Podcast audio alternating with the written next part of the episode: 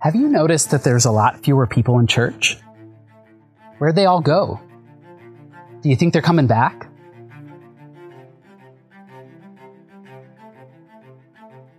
I want to be wrong. I hope and pray that I am wrong. But what I know, and more importantly, what I feel, tells me they're not coming back. Not all of them. Not by a long shot. And I think you know it too. I think we all know it. These are the challenging words of Dan Cellucci, CEO at the Catholic Leadership Institute, and this is OSV Talks, a show where we explore topics from prominent Catholic leaders to spark discussion, explore new or re explore old approaches, and inspire creative thinking, all from the heart of the church. My name is Doug Tooke, and I will be your host. I've been studying the practices and beliefs of mass going Catholics for the last decade. And about a third of us would say we have been practicing really a faith of habit and the habit's been broken. We might have to recognize that we can't remain in the status quo. That instead of choosing to change, we actually might be forced to change. What are the if then statements for you if they don't come back? Perhaps it's that your priesthood has been so defined by events, and now if we can't do events, well, how do you do priesthood? Maybe your job at the parish or the diocese is in jeopardy. What will you do? Maybe it's this ministry that you have poured your whole life into that can't continue, at least not the way that it did. What happens to all that sweat equity? Or perhaps it's your beloved church where you were married, where you had your children baptized, where you mourned a loved one. What if it closes its doors forever?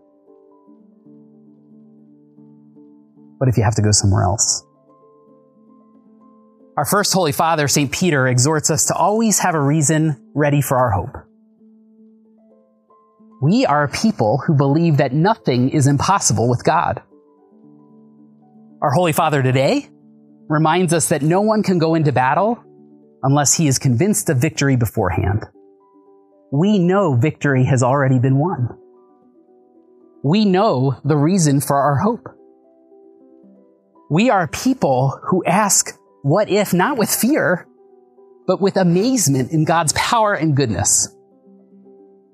You know, it has always struck me that the early church had one huge advantage over us. They had nothing to lose but their lives.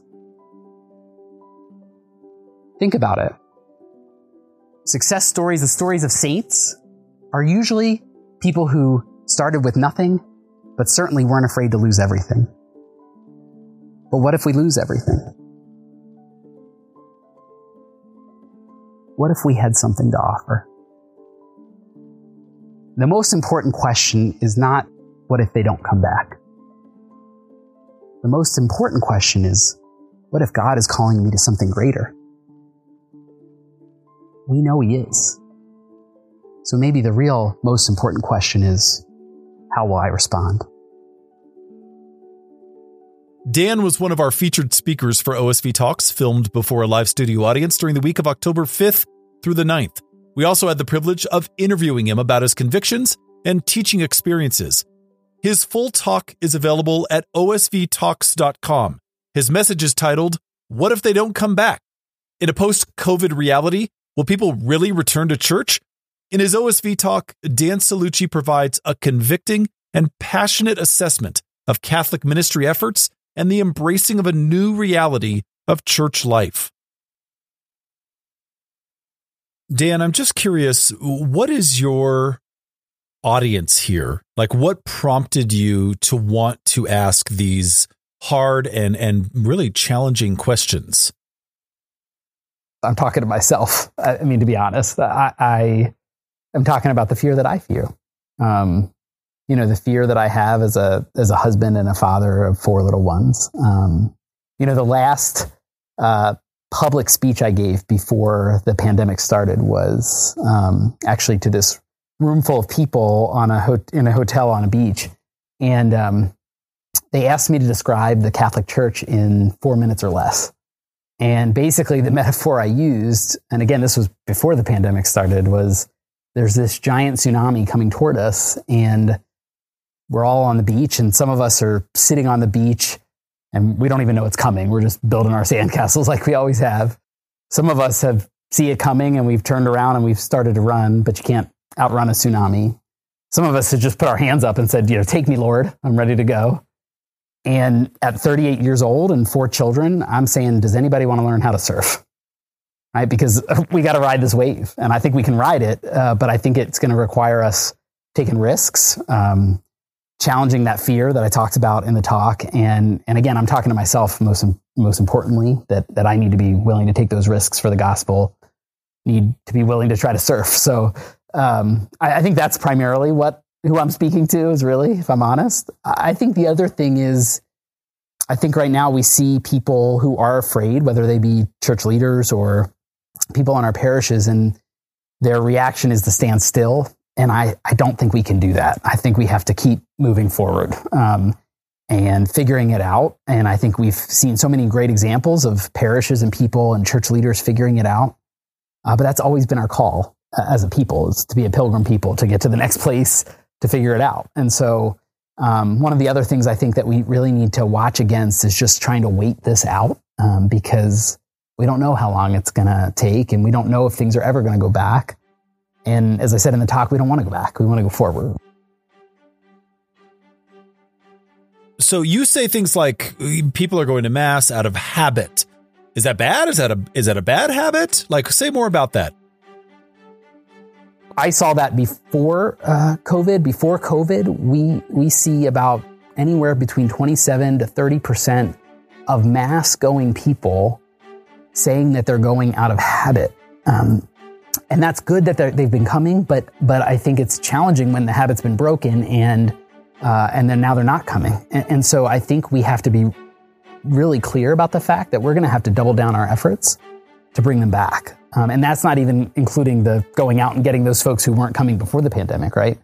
So, so I just have I, I just have this concern um, that I w- want to kind of share as widely as possible to just say let's not get too comfortable in this reality because this reality is far starker than what we had before, and what we had before wasn't great either.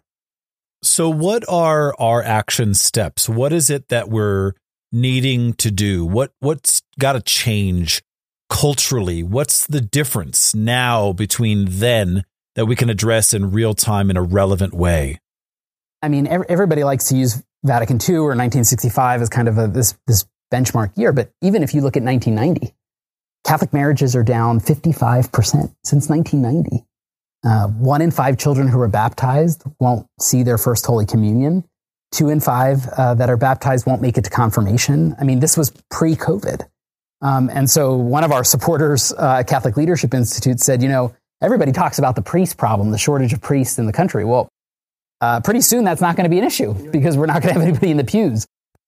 I think it's a wake up call. I think it's it is catalyzing those downward trends, but I think it's an opportunity to innovate. I think it's an opportunity to take some risks. I think it's an opportunity to jar people out of their complacency and to recognize that we all have, by nature of our baptism, a responsibility to, to go and bring people home. Um, that's always been true, and it's even more true now. We know f- for the research on millennials in particular, they want relevance, um, they want authenticity. And so they're asking the question well, what role does this church play in my life? And if it hasn't played a role in six or seven months and I haven't felt a difference, uh, well, then, you know, in their minds, why would I come back? Um, and, and certainly we know that the church is relevant. We know that faith matters. We know that the Lord is the center of our lives. But for for a generation that that hasn't necessarily rejected religion, they haven't necessarily even had an experience of it to know uh, what they're missing. I don't think we can give up on them yet. I think we have to really, as I said, double down and and go after them really intentionally to bring them home. What does that mean? To go after them sounds like a pretty progressive step and a pretty difficult one for people that maybe have never experienced any kind of evangelization before. I think we have to remember what's relevant.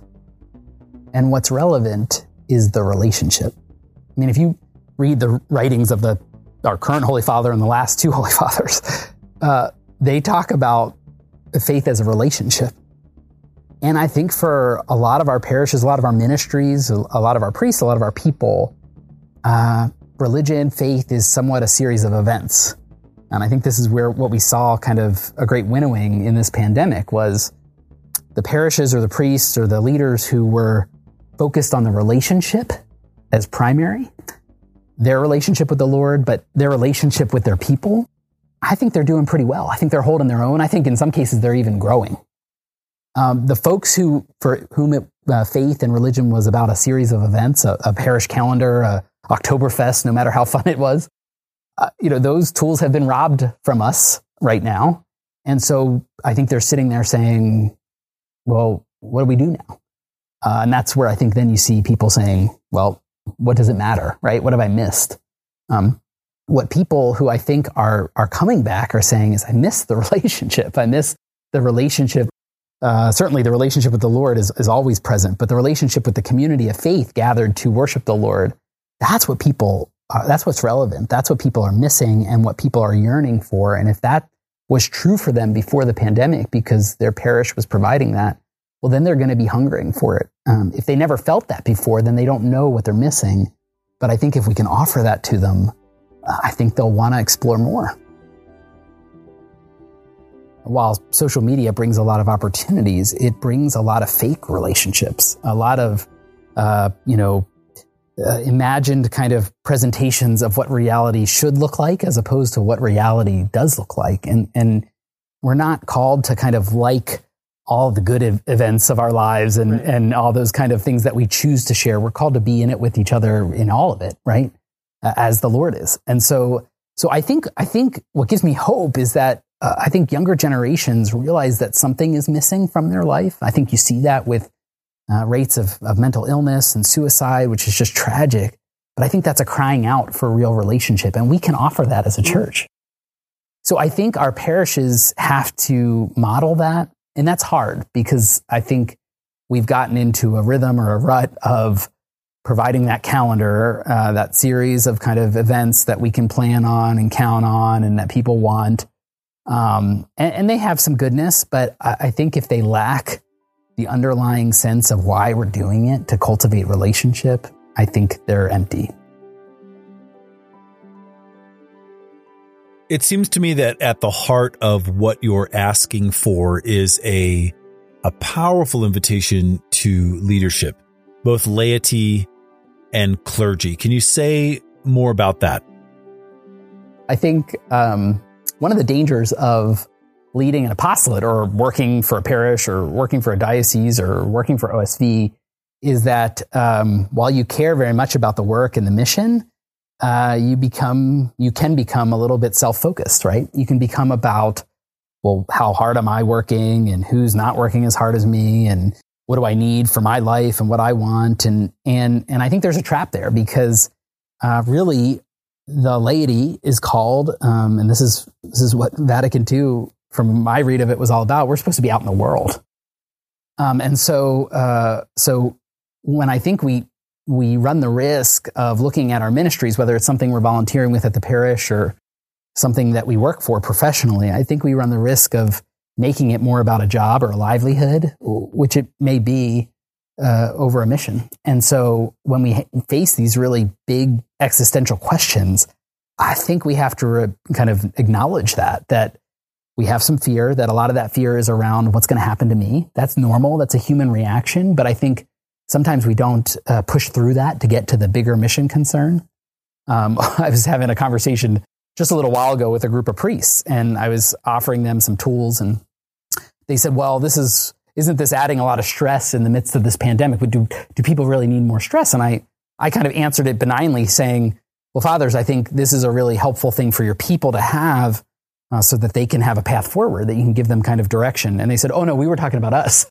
And I and I said, "Okay, well, I understand that, um, and I feel the stress as a leader leading my own organization. But as a leader, we're called to sacrifice. We're called to do what our people need, as as we have in our the example of our Lord. So I just think it's very easy as humans to fall into that trap of comfort over mission, and I think in many ways we've been in that trap for a number of decades.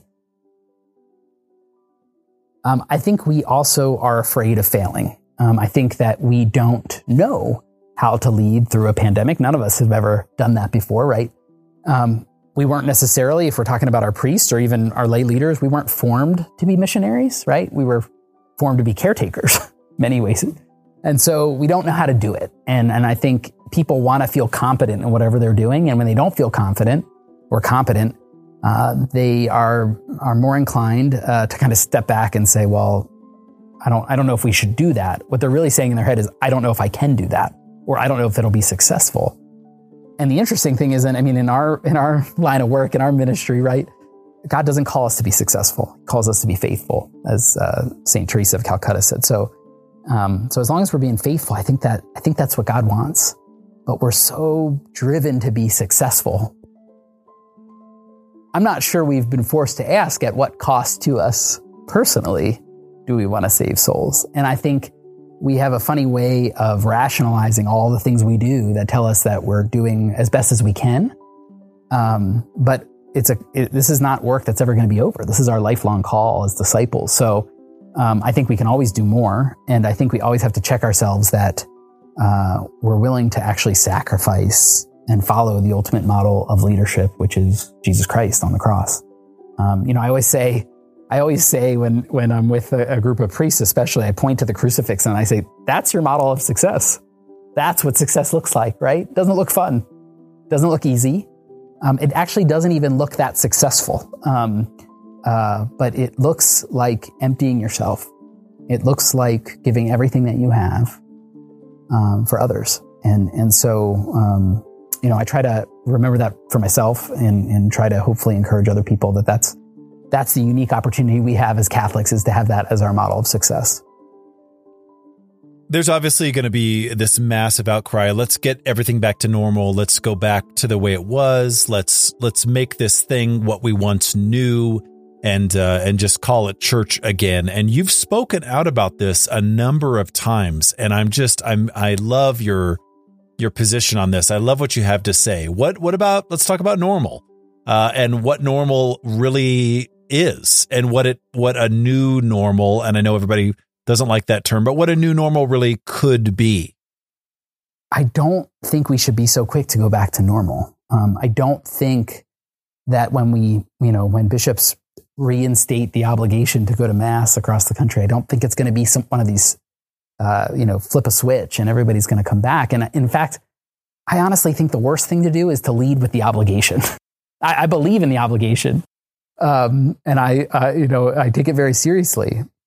But for many of our people, they have no concept of an obligation, and and all they need to do is hear the Roman Catholic Church talking about people's obligation during a worldwide health crisis, and it's going to just feed into a narrative that I don't believe is true and I don't believe is helpful. So instead of talking about obligation, talk about this blessing.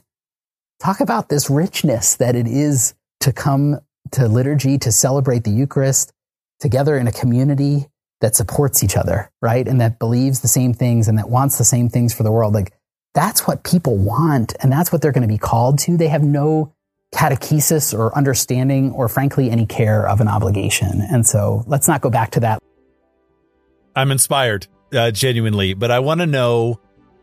So I'm a layperson, I'm a member of clergy, and I need a strategy. I want people to come back to church. I want this place to be a home for them. I want the practical, not a theoretical. I want the practical strategy of invitation and evangelization. What what are you telling me as a as a professional, a CEO of a training organization? What are you teaching me in ministry? I've been doing this for 15 years. Um, simple is better. And so I say the more things we can do with small faith sharing groups, uh, men's groups, women's groups, couples groups, whatever, young adult groups, um, you know, we can do that over Zoom and, and 30 minutes, 45 minutes every week for six or eight guys. I've seen it make a tremendous difference. Bringing those, those men together but bringing them closer to life in the parish and their life shared together, their families shared together. Um, so I, I, think the more we can do and foster things like that, I think that's where we see the greatest fruit in the parishes we get to work with because again, it, it it's based funda- fundamentally on relationship. I, I think um, trying to speak into people's lives, uh, speak into their fears, uh, what they're worried about, how do, how do they understand or making sense of life, um, and this is where I think we go to preaching. You know, our research, uh, which is is staggering. We've surveyed over 225,000 parishioners in 37 different dioceses, 1,255 different parishes. Statistically, in the United States, I, as a parishioner, am 11 times more likely to recommend my parish if I recommend my pastor. 11 times. I'm four times more likely to say I'm growing spiritually if I like my pastor. Now, no pressure, guys, right? I mean, it's unhealthy, but the, but the point is, what I try to share with priests is just how important their vocation is because people are desperate for that relationship with them. I think sometimes there's this narrative that you know, we're afraid of priests or because of the scandal, that role no longer has any meaning. I, I that's just not true. Uh, that, that, that vocation has such a power, as do all vocations, to be witness in society. So whether you're a priest or you're a married couple or you're a, religious or anything, any, any vocation, I think if we're witnessing to that in the world and bringing and fostering relationships and holding those people up uh, to bring people back. I think those are some of the strategies that we see working best. I often tell the story that I, we have some neighbors and, and they're, they no longer practice and um, they're not mad at the church or they just don't see it as relevant. And, um, but the guy is fascinated by the fact that I, my job is actually a job. So he asked me lots of questions. And so I try to just answer the questions and learn about their life and their job and what they do. Um, and one time he was asking me a bunch of questions, and I said, you know, I'm just curious why you guys don't go to mass anymore. And, and he said, well, it's just just not that important to me. You know, I just and um, but after these conversations, his wife said to me one day, he said, hey, she said, would it be all right if our family came with your family uh, to church? And because the kids play together, and and I said, like, and of course, you know, me, master evangelist, I was like, why? Why do you want to?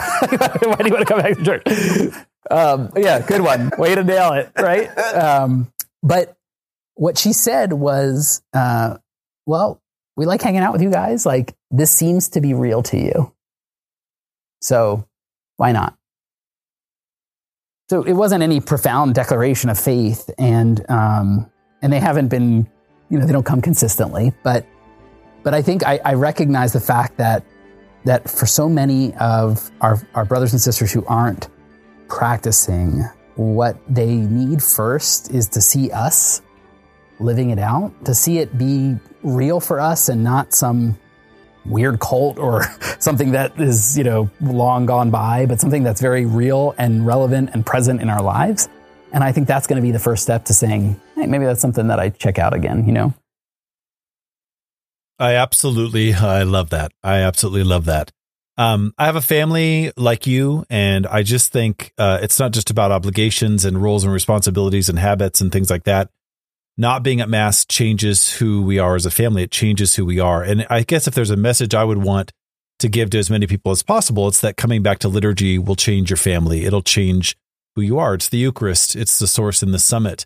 Um, do you teach that? I mean, is that is that also part of your message? Not just hey, here's good programming and here's a good way to minister, but this liturgy thing should it, should form you. It, it, it should be so it should be like the air we breathe and just absolutely integral to family life. Is that a message that you are also kind of trying to bring forth in all the great teaching and training that you're doing? You know, when we were uh, when when public mass was being shut down, and um, you know, our parish said we're going to have one last mass, you know, before the two weeks we thought it was going to be right before we resumed again. So we went, we went to, to mass and, um, we have our, our third child is a boy, Peter. Um, and he's six, uh, and, and he, oh, he's six at the time. Um, and he went up to our priest, our parochial vicar, and he said to him, he kind of pulled on his robe and he said, Father, he said, can you tell me the words that you say so that I can say them at my house? because we can't come. And I thought, you know, so often as parents, I don't know if you, I know you have lots of young children too, but so often as parents, um, you know, you're you're kicking and screaming, getting out the door. You're trying to get them there, right? You're trying to keep them quiet. You're trying to go over, you know, religious education stuff with them, and and you wonder, like, does this matter at all? You know, I mean, even for somebody who works at a church, like, am I doing anything that's going to matter for them? And and to see my son ask this question of the priest, and then to see the priest kneel down to him and say, Peter, you you tell your family to pray that Jesus comes into your home and stays in your home. That's the words. It was just a beautiful image of what I think parish can be. And I think it is in so many cases. And I think it just needs to be more of that.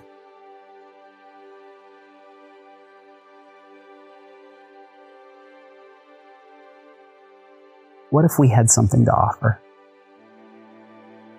The most important question is not what if they don't come back? The most important question is what if God is calling me to something greater? We know He is. So maybe the real most important question is how will I respond?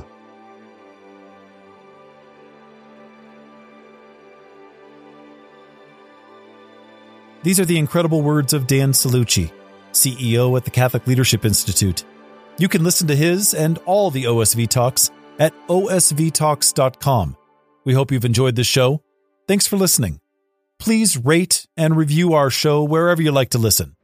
Contact us at osvtalks.com with your questions and or comments.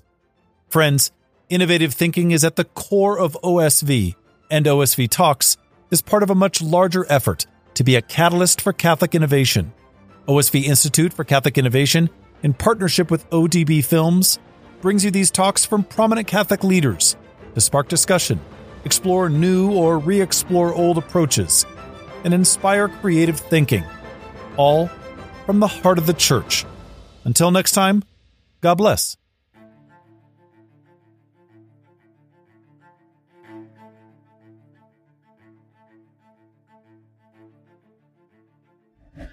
This show is a production of the Spoke Street Media Podcast Network. For more great podcasts, visit spokestreet.com.